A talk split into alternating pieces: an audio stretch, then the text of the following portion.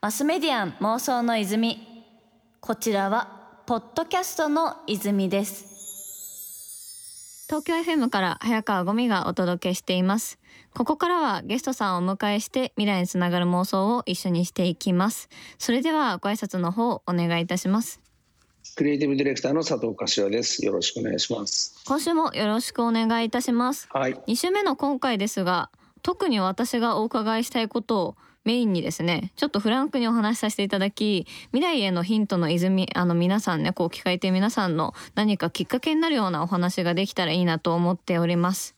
私が柏さんの著書の中で衝撃を受けた言葉としてアートディレクターはドクターであるという話があったかなと思うんですけどこの結局実際課題が言語化されてないクライアントさんとかも多かったりすると思うんですよ。実際のユーザーお客様とこうクライアントの間でうまく噛み合ってない部分があるから、まあ、そこをこう見つけていくみたいなところ何がその原因でじゃあどういうそのお薬を出したらいいのかみたいなところかなって思うんですけどなんかそれって最近その流行ってるコーチングと言われる対話をもとにその本人の目標だったりとかをこう言語化してそれの達成につなげていくためのスキルみたいなこうやり方みたいなものにちょっと近いなと思っていてなんかそのありをこう特定していくためになんかどういうコミュニケーションを心がけられてるとかってお伺いできますか？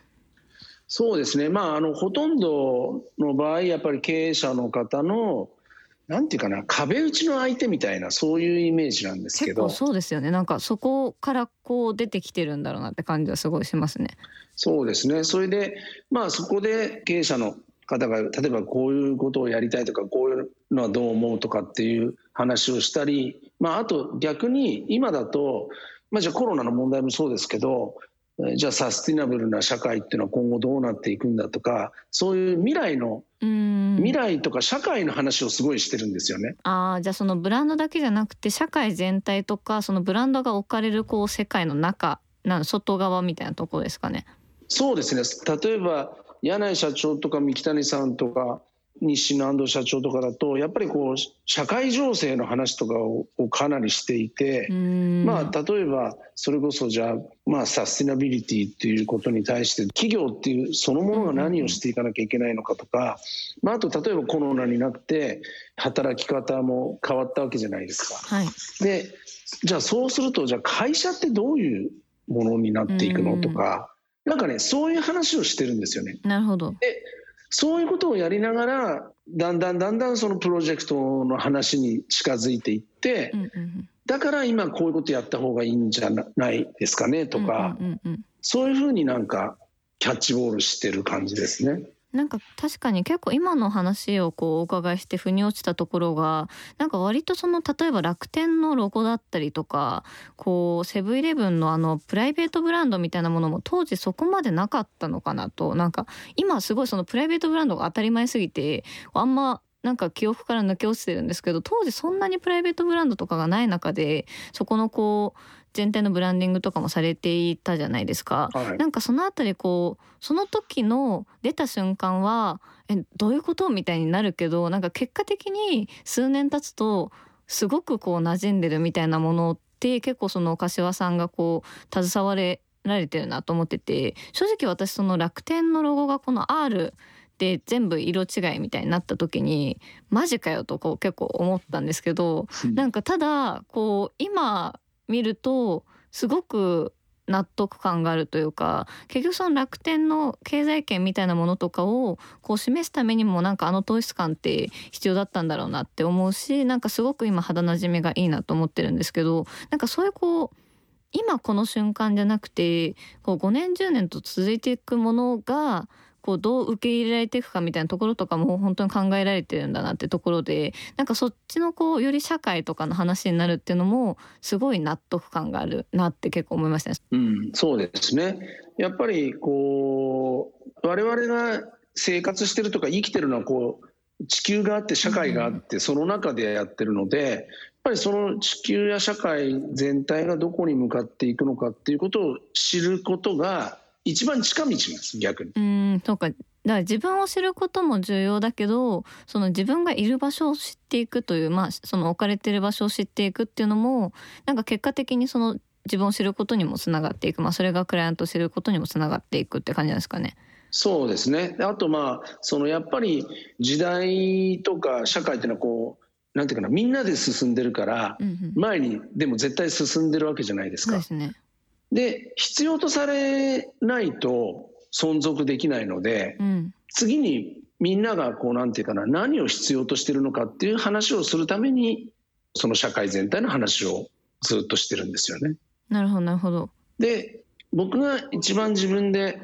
なんていうかなその時代が見えるなと思ってやっぱりいろんな業種をやってるのであ確かに複合的にいろいろなインプットがありますもんね。そうですね。30個ぐらいを同時にやってるので多い。でそうすると相当いろんななんていうかなまあじゃあファッション車インターネット医療教育地域産業、うん、えー、と団地の未来とかもやってるので。そうですね。あの地域とかデベロッパー系のこともやってますもんね。そうですねなのでそうするとすごくやっぱりこうだけどみんなそれは社会の中に存在していて、うんうん、問題は共通してるんですよ。しなんかあっちとこっちがこう関連してるみたいなとかなんか共通する課題が根っこにあるとかもありそうですね、はい、全部つながって見える、うんうんうん、だそうするとどっちに進んでるかっていうのは結構僕は見えていて絶対もうこっちに流れてんだから、うん、もうどうやってもそっちに行くっていうのはなんかこういろんな仕事をすることでわかるんですよね。マスメディアン妄想の泉確かになんかこうお話を伺っててインプットどうされてるんだろうっていうのがすごい気になってたんですけど確かにそのクライアントの幅が広いからこそこう実はこっちで起きてる問題ってここで起きてることがまあきっかけになってるんじゃないかとかなんかそれこそその政治の話とかもおそらくこう今さっきお話しされてたみたいにこうインプットとしてされてるのかなって思うんですけどご自身のお仕事のクライアントが持たれてるところ以外のインプットみたいなもの例えばその政治系の話社会情勢の話とかってなんかどういう形でこうインプット普段されてたりなんかどういったところが最近特にこう興味を持って追っかけてるみたいなのってありますか？そうですね。あの一つはちょうど終わっちゃったんですけどデザインノートっていう雑誌でずっと対談のコーナーを持っててあの佐藤可士和の対話ノートって本が出たばっかだと思うんですけどこれ私が今手元に持ってるんですけど。そうですね。まあそれ僕が会いたい人に会うっていう企画なんですけどあでも私のラジオと一緒ですね。はい。そこでやはり例えば人工知能の松尾先生にお話を伺うとか、まあそのデザインノートで対談の前は魚もっていう男性のファッション誌で5年間ぐらいやっぱり対談のコーナー持ってたんですよ。はい、でやっぱりそういうなんていうんですかねそこのスペシャリストに会って話を聞くっていうのは一番贅沢なんですよね。いやそれ本当に思いますねなんかしかもそのスペシャリストの話って本人たちがこう楽しんでやられてたりするんでなんかぶっちぎりえめっちゃ楽しそうじゃんって感じがしてきますもんね。そうですね。であとはその例えば今日早川さんと会うとか、はい。えー、いろんな取材で会う人とかもいるから、うん、そういう人たちとこう対話していることでそこではものすごいいろんなインプットをもらえますよね。うんうんうん。確かになんかこうじゃあこれを聞いてる皆さん視聴者の方とかであれば、まあ、それこそその自分自身がいろいろな人と会ってみるっていうのもいいと思いますしそれこそその柏さんがいろいろ対談されてきたものを見てみたりあの私の方であればこう私のラジオの過去の遡って見ていただいたりとかなんか結局こう私もこういう仕事させていただいていてこうなんか結局そういうスペシャリストの方と話せる。でなんかそこからこう聞いたインプットってものが一番こう糧になってるなっていうのは私自身感じてますしなんかニュースとかもコメンテーターやらせていただいたりとかしていてなんかそういう中でこう専門家の方の話聞いてるとあそういうことになってたんだとかなんかこういろいろ知れてなんかそういったインプットが実はこう対局をつかんでよりこう強度のある企業づくりってものにつながってくるのかもなというふうに思いました。でもう一つあの今お話の中で結構その経営者の方とお話しさせていただいていてそこでこう経営のこととかも学んでいったみたいなお話もあったかなと思うんですけどあの柏さん自身もこう会社を経営する立場でありでかつこうクリエイティブディレクターでありという形だと思うんですけどこうなんか経営とデザインって私割と近い説を持っていて私自身も起業家でありもともとはそのグラフィックデザインを勉強していてって感じなんですけどなんかこの辺りそのデザインと経営みたいなものってなんかどういうこう共通点だったりとか逆にどういうところが違うとかってこうお話しされていく中で感じられたことはありますでしょうか？そうですね。僕はあの経営者の人っていうのは特に創業者とか、うん、その人たちは完全にクリエイターだと思っててで絵の具が会社だったりするわけ。はいはいはいはい、はい。企業っていう形を使ったクリエーションだから、もう本当ズバリ一緒だと言っても過言ではないのかなというふうに思ってます。いや、でも本当になんか結構それってその柏さん自身のこう今までのあの作られてきたものとかからもこう垣間見える部分があるなと思っていて個人的にはそのデザインって課題解決だったりとかこう仕組み作りだったりとかなんかそういったところが私はこう一番中心にあるというか一番そのデザインの面白い部分だなというふうに思ってるんですけどあの結構そのアートディレクションっていうとなんか表側だけかなみたいなこう印象がありつつもクリエイティブディレクターとして佐藤柏さんがやられてきたことって結構その仕組み作りにも近いもの。その継続的にそのブランドが担保されていくための仕組み作りみたいなところもされていらっしゃるなと思ってて例えばその今治タオルのあのタオルマイスターだったりとかなんかそういうのってこうより仕組み作りよりその会社とかの作られ方とちょっと近い部分があるなと思ったんですけどなんかこの仕組み作りみたいなものって何て言うんですかね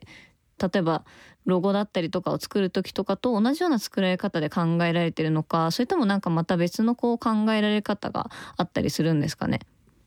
そうですね。まあでも仕組みまあロゴも一個の仕組みだったりするんですよね。はい、そのビジュアルアイデンティティを